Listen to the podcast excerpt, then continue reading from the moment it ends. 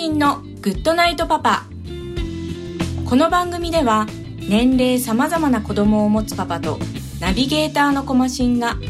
毎回テーマに沿って対談を繰り広げていきます子育てを通じて学ぶこと妻には言えない本音社会との関わり方などここでしか聞けない話が盛りだくさんですそれでは今回の対談をお楽しみくださいはい、えー今回のゲストですけど、姫野さんです。よろしくお願いします。お願いします。えー先ほど、まあ、あの、姫野さんと言いましたけども、えーえー実はですね、えー私の中学校の頃の担任の先生なので、えーまあ、先生ですね。 姫野先生なんですけれども、えー今回はいろいろとですね、えーちょっと帰省のタイミングが、えーまあ、先生とあのタイミングがこう、えー会えるタイミングになりなってですね、今回に至っているんですけども、で、まあ、このラジオも最近いろいろ話している中で、どうしても教育とかですね、いうところは、まあメインまあ、メインじゃないですけど、うんまあうん登場回数が増えたのかなと自分なりに思ってましてでいろいろとですねでこの後も実際その同窓会みたいなのが、えー一応集まりがあるんですけどその前にちょっと今、えー来ていただいてですね、えーちょっとお話をしたいなと思ってましてで早速なんですけど、あのまあ、僕らが中学の時って今25年前になるわけなんですけども、えー正直ですね、まあ、僕らも今の学校教育をまあニュースだったりとかでいろいろ見る中で明らかに変わってんじゃないかなっていうのが、えーあるんですよねで実際どうなのかなと思ってですね、はいまあ、どういったところがっていうことなのか、えーまあ、その親御さんたちのそのあれが変わってるのか分かんないんですけども一番その気になってるところっていうかですね感じてるところはどの辺なのかなと思って、はいはいそうだね。25年前と全く違うなと思うのは管理体制が違う。あはいはいそれはやっぱり子供を守らなければならないので、うん命を守らなくちゃいけない、怪我をさせてはいけない、はい学力の保障をしなければならないというのが根底にあるので、はい我々教育者という言葉を使うけども、学校の先生は子供たちをこう育てていかなくちゃいけないというのが大きくあるから、はい前の昔の先生も同じように育てていってるけどそのバックにある親も協力的だったけど、うん最近は協力的な親もいるけれどもわがままで学校の先生は何もしてくれんっていうようなことをとにかく表面にだけ出す、おー一生懸命されても、いやこういうことしたとか言ってしていないことまで言うっていうのが今の時代なのかなおーそれを全て説明責任をしながらやらなくちゃならないっていうところが一 番厳しいかなとは思ってあますーということはあれですかね、まあ、ちょっとあの言葉あれですけどあの、まあ、面倒くさくなったというかそのやることが増えたってことですかですねあーやることめいっぱいありますねあーあのうんそうですねじゃあ あの昔だったら要は僕たちに対してとかだったら本当にえーっとなんですかね、えー大事なことを伝えるとかいうとこに結構なこの比重を受けてたんだけど今はそれ以外のそのなんですかねちゃんと教育するためのためのなんか準備じゃないですけどあーとかに時間がこう必要になってるってことですかねえっ、とね昔も今も変わらないと思うんだけど、はい子供たちに接している時間をとにかくうまく長く取ったりコミュニケーションを取る時間をたくさん取るべきだと昔から思ってるけど、はいこうやっぱり近年コミュニケーションを取る時間がなかなかうまく取れなかったり、おーあのはい仕事で会議が会議会議があったり、はい何がある出張があるっていうことで結果的に子どもたちとめ向き合ってる時間が少なかったりと、うーんあもうちょっとあのは腹割って話しとけばよかったなっていうのははいありますねでも君の時はおーはいそれをなんていうのかな話す時間もあったプラス、うんえー言わなくてもあ簡単に言ったら関わらない関わり方っていう感じで、おーはい関わってないわけではないんだけれども、はい旗から見てるだけだったり、はいサポートしてるだけなんだけどもそれを感じて一生懸命やってくれたのがあー君たちの時代かなあーそういうことですかあーいいですね ですよだから先生も成長してるかもしれないけども、はいはい一一番は生徒が成長していきながらこうチャレンジして失敗してもはいこう叱る必要はなくて、もうよく頑張ったここまでできたから次これ頑張ろうって言えたたおー今も同じようにやれるんだけれどもはいやっぱりまあいろんな病的なものを持っている生徒もいたりするので、ほうほう全員に合わせて同じ歩調でやるのはうん大変厳しくなったなって正直思います、あーいやなんかあのですね、まあ、ちょっとずれるかもしれないんですけど、えっと今はその、えーなんですかねえー一般の生徒というかちょっとあれこの子あの普通と違うかなみたいな人がいたらちょっとあのちクラスから外すんですかね特別クラスみたいなのあるんですかえっと特別クラスに入れるかどうかについては、はい親御さんが納得さされればはい入れるけど、い納得しなければい普通学級で、はい我々職員は理解した上でその生徒に当たるうーんだからその生徒に当たるための学学校職員全員が共通理解をした上ではい当たる生徒指導をするはいかかり方をする、はいこの子はこういうこだわりを持ってるからこういうふうにしましょうみたいなことが何度も何度も何度も繰り返されておー A さんに対してはこうやっていきましょう、B さんに対してはこうやっていきましょう、うん C さんに対してはこうやってやったことをきちっと保護者に連絡しましょうみたいにしてはいことを細かく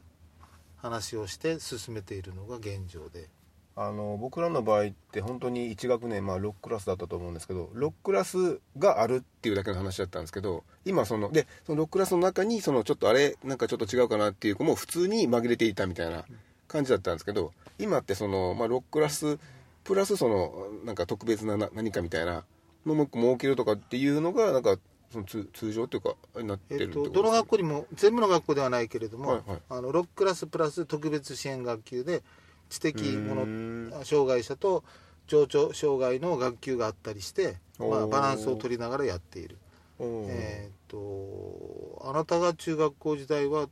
あの特別が支援学級ってあったかいやないないですねなかったよねないですねだからなかったんでまあ、まあでもなんかあって言ってもあれですねその明らかになんか変とかなんか違うなとかじゃなくてなんか個性の範範疇に取れるようななんか、チェうんうんあれだあったののかな脳に障害があったりして、はいはいはい結果的にそういう子もきちっと大事に扱ってうん卒業させましょうという、今そういう時代なのではいほとんどの学校にその特別支援の学級はあるし、うーんその特別支援の学級にいる子が普通の学級に行ってはい保健体育の授業を受けたり理科の授業を受けたりするので、うーんえー行事は一緒に行うので、はい合唱コンクールも一緒に行うのでおーそんな中でこう一緒にやっていくうん関わりながら。うーんでもその子はその子も僕たちは育てる立場だから、うん、うんあの無限にこう阻害するとかはないし、そうですよねあなたの時代はもしそういうに近い子がいたとしてもはい、多分周りが気づいて、うん、あの優しく接してくれてたり、ですかねもしくはは教師が少し強い態度でい、はい、出てたのかなって、おお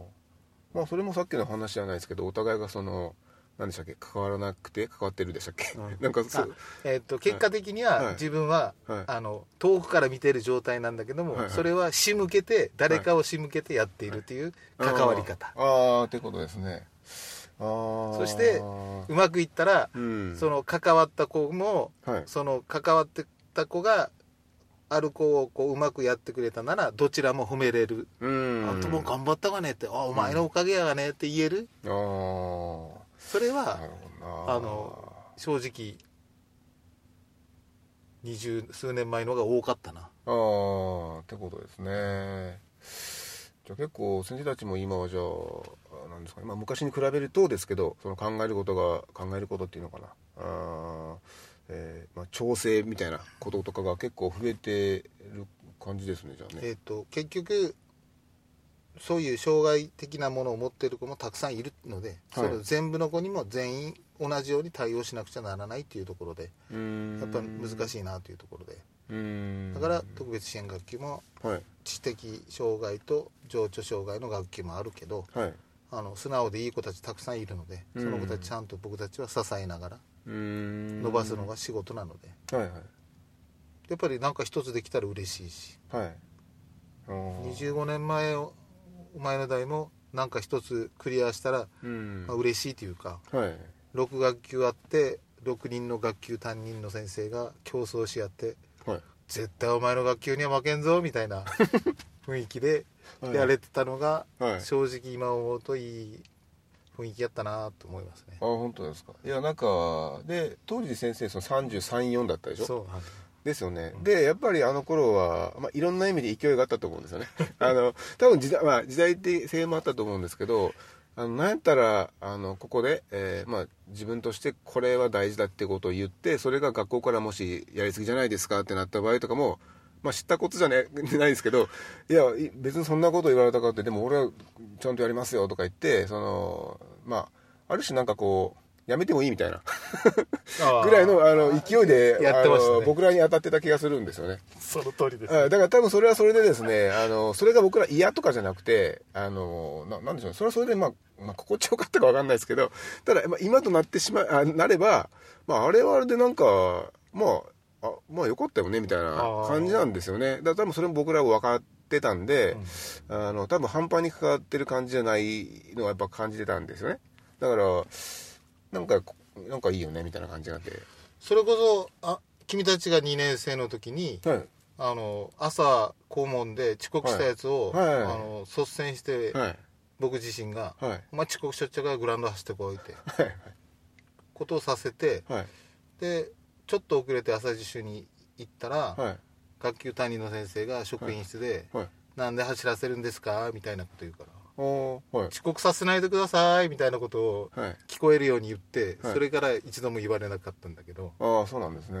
あーで上から目線でガミガミやってたような感じだけど実は際君たちを持ってからはい上から目線でガミガミやったことは多分特にあなたの楽器はなかったとなかったと思いますね多分それあれなんですもうみんな多分分かってると思うんですよねだからあのまあ、えっと、同窓会でその先生が来られない同窓会もねこうたまにあった時とかにやっぱりそういう話になってでなんかやっぱりあの距離感はすげえ良かったねって話になるんですよねだから多分あの今40にも今年なりますけどいうぐらいの年齢になってみて子供を持ってみてとかっていうのをあった時にやっぱりまあやっぱあれはあれでよかったよねっていう結論に至ってるのかなっていう感じがなんとなくするんですよねで多分その中にはねあの中学生を持ってる人も何人かいるでしょうから、うんその人たちもその今の学校教育だったりとか、まあ、それと比較するかは分かんないですけど、まあ、それだったりとかあとやっぱ当時の自分と比べてどうかいなみたいなとかとかもまあ考えるでしょうからだからその時にやっぱ、まあ、25年前になりますけど、まあ、やっぱあれはあれで、うん、なんかまあちょうどいいっていうかそのななんですかね。まあ昔のことだからはいちょっと帰ってこないけど今のお父さんお母さんっていうか子供にしてほしいなと思うのははい、やっぱ昔やってたようなあの、まあ、キャンプをするとかあはいはあのどこか海でも川でも山でもいいからい、うん、はい親が連れて行ってはい同じ汗を流すとかはい釣りに行ってでもいいしなんかそういうのがだんだんこう家にこもって手先だけの、まあ、ゲームをして、うんはいえーお金を与えてこれでも食ってけみたいな生活をしていた、していることをそんなことを友達と関わったり家族と関わっている子のうん成長の度合いははいやっぱり働き出したら必ず人と接するわけなあはので、いはいはいその時にあここはこうやって俺は頑張ろうっていうのがうん出てくると思うんだけど、だんだんだんだんそれが薄れてるなそれがやっぱりり昔と今の違い親の考え方も違うかもしれないけどはいはい経験見値が低すぎるあーあ簡単に言ったら鉛筆削りができないりりんごの皮むきができないあーってことですねなんでしょうねそれはなんでしょうねまあでも結構そういうとこは、まあ、あるかなってやっぱ感じますよねいろんなこう人見たりとか、えーなんでしょうねえーそうですねだからうーんまあ難しいですけどただやっぱり今、まあ、若い方々と接してとか話しているとうーんまあいろんな物事の背景とかも考えない人も多いなっても感じますしあーやっぱその目の前のことに集中してるのは分かるんですけどでもそのちょっとこう広げた中でこう話ししないとあの結構通じないことがあってですねあー話がですねで、まあ、それは相手が悪いわけじゃないんですけどただやっぱちょっと、まあ、そこがどうしても合わないとですねじゃあどういうところにちょっと視点を置いて言った方がいいかなとかってあやーっぱこっちも考えないともともとがずれてるからですね、まあ、そういうことはやっぱあるんですけどでもそれってやっぱりその親がどういうとこまでこの伝えてあげてるかとかいうところにやっぱ結構大きく影響するかなと思ってるんですよね。 2つ思ってるのは1つははいはいはい物分かりの悪い親になってほしいと物分かりの悪い親。ほうほっていうのは例えば子供が、うはい。えーっと何々買ってとかおもちゃ買ってとか、お菓子買ってとか洋服買ってとまあ、今の子だったら携帯買ってってああはいはい。で次に出てくる言葉はみんな持ってるってああそうですね。あの誰が持ってるって言ったら誰々ちゃんと、はい誰々ちゃんと、はい。はい。他は出てこないというああああ。そこで物分かりのああそれ分かりやす悪でいすね親は、はい。いやそれはみんなが持ってるわけじゃないから買わなくていいいいって、ああはいはい。そこでスパッとはい。ああ。だから昔はデパートのお菓子売り場の前でうん。転げ回って泣いてる子供がいたけどありましたね。はいはい。最近は全く見ないのは多分うん与えられすぎてるああ。だから物分かりがいい。いい親が「あ分かった分かった買ってあげる」みたいはいな、はい。ああ。そこれがう一でつすあるねね。はいはい。二つ目ははい。あの脳幹を鍛えてほしいなと思ってるんですよ脳幹。はい。これは、えっと本当は戸塚ヨットスクールのあの、ね はいはいはい。スパルタ教育ありますはいまあいろいろ問題になったけど、はい。あれって苦しいことを乗り越えたり辛いことを我慢したりすることでこの感情の部分が豊かになる脳幹を鍛えられているのにはい。最近の子どもたちはその感情の部分にしても、えー身体的なことにしても我慢をすることができないので、うーん。あのあー空腹を我慢することも必要だしはい。痛さを我慢すること折檻をすることではなくてうーん。その辛い思いをする、まあ、登山をして苦しい思いをして登るとか、うーん。あの一生懸命走って、はいあの記録をこう自分なりに頑張ろうとかはい。何回これをやろうとかはい。うん縄跳びちっちゃい子だったら縄跳びを何回飛ぶまでやめないとかうーん。一輪車を練習始めたならここまで乗れるまであの諦めないとかはい。そういう経験がない、うーん。そういう経験をすることが脳幹を鍛えることなああので。そうですね。やっぱ経験ない。まあ経験ないに結構行き着くのかもしれないですけど、うん経験してないからそれは分からんよねとか知らんよねっていう話なんですよね、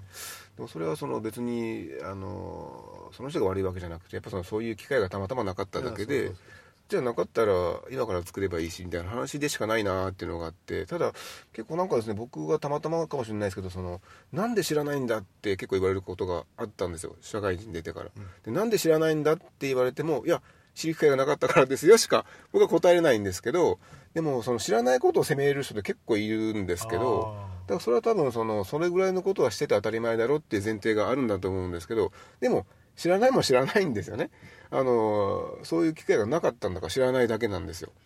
でもなんかねそこ結構あのそこでこうなんですかねあの怒ってる人とかまああの立場的に上の人がそういうことで怒ってる人もいるんですけど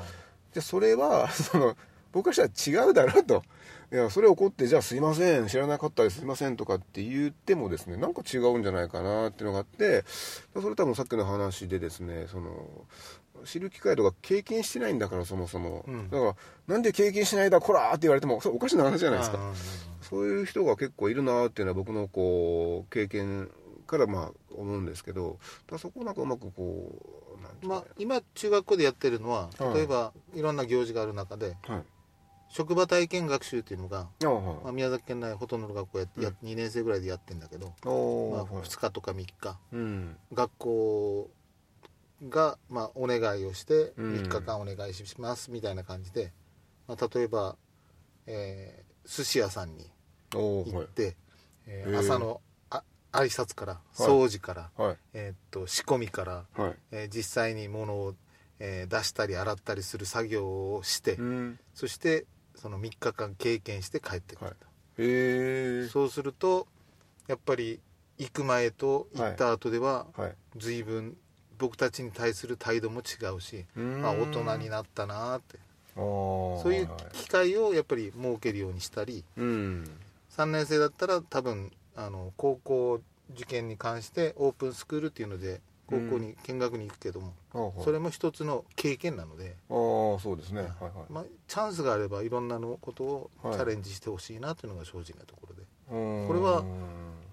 子供だけじゃなくて大人もそうじゃないそかなうですねいやそうですねあのでも本当あれですけどなんでチャレンジしなくなると思います は えーっとですね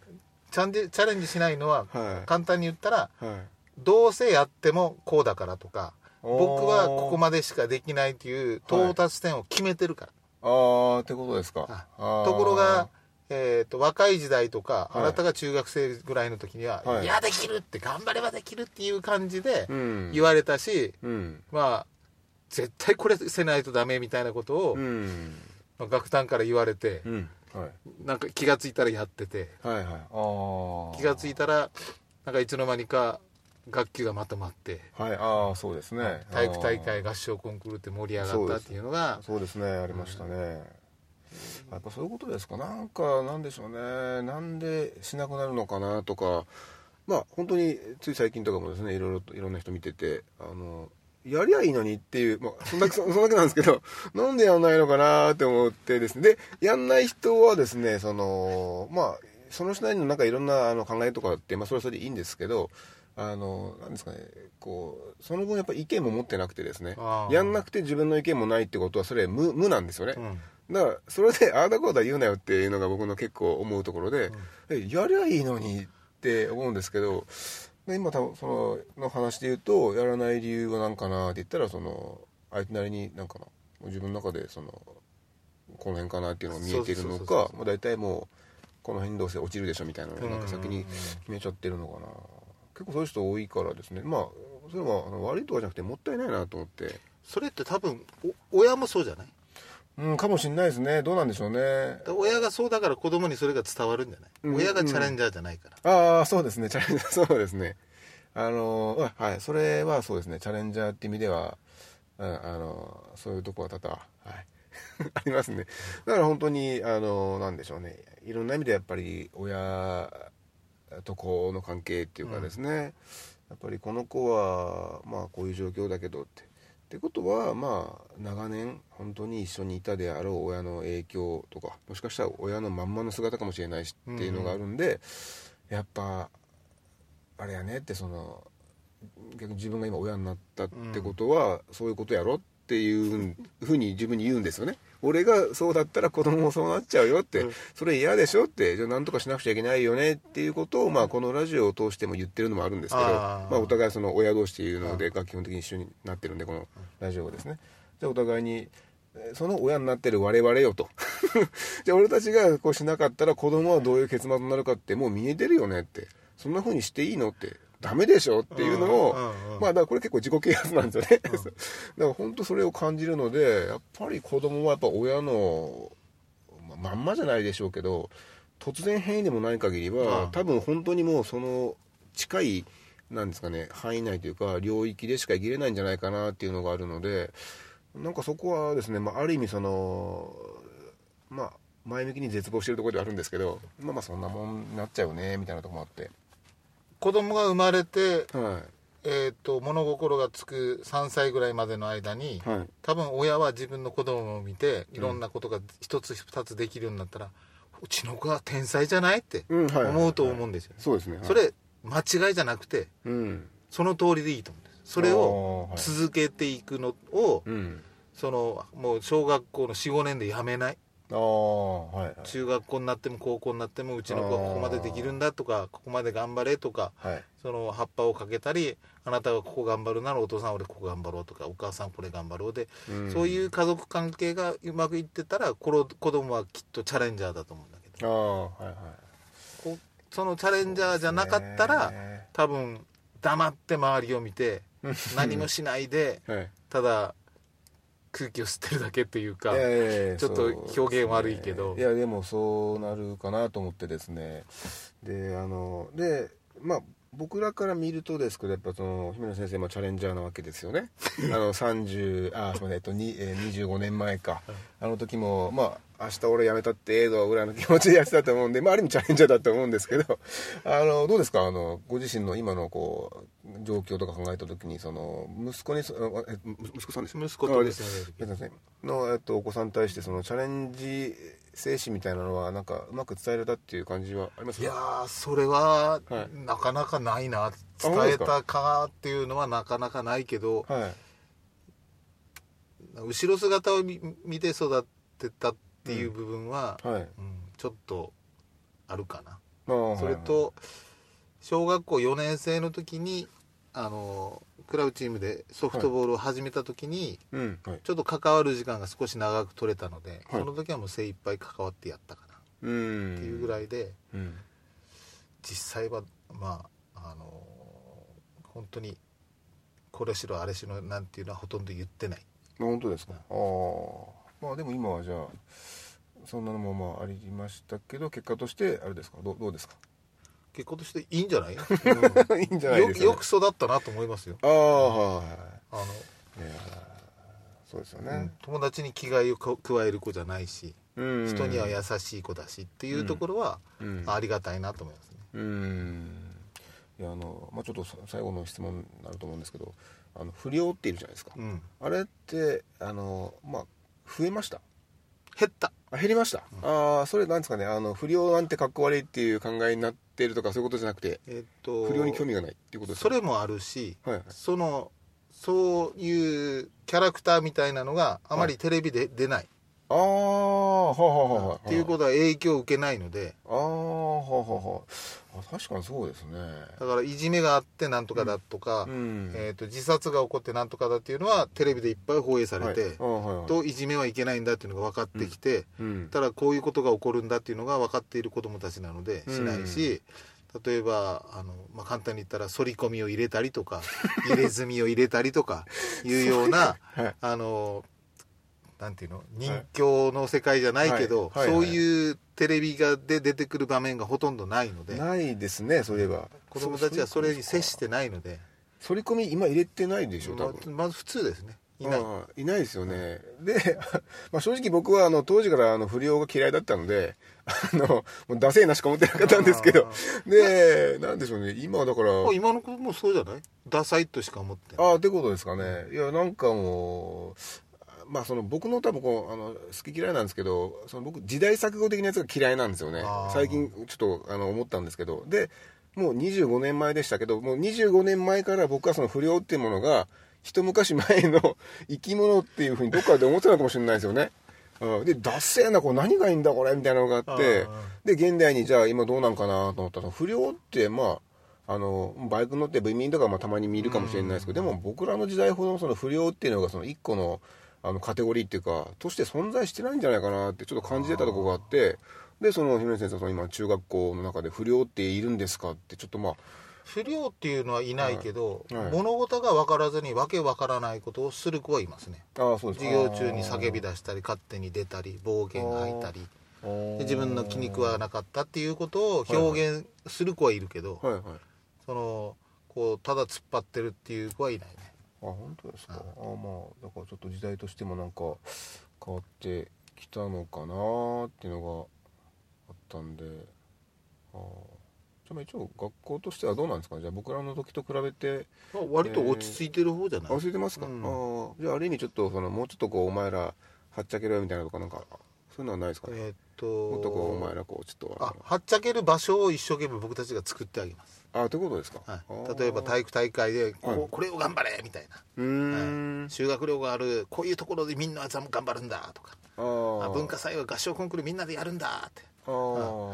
あ学級展示それから発表これで頑張るんだっていうようなところではいこうガンガン出る場所を僕たちが一生懸命作ってあげます、あーで僕らはそれはそんなことせずしても自分たちでやってでたやって自いう分こたとちででやっすてかたねそうですいい時代ですねいい時代ですありがたい時代 ありでがすたい時代ですねわかりましたじゃあちょっとあのぼちぼちあの、はいお時間が迫ってきたようなので、えー今回これで終わりたいと思いますありがとうございましたありがとうございました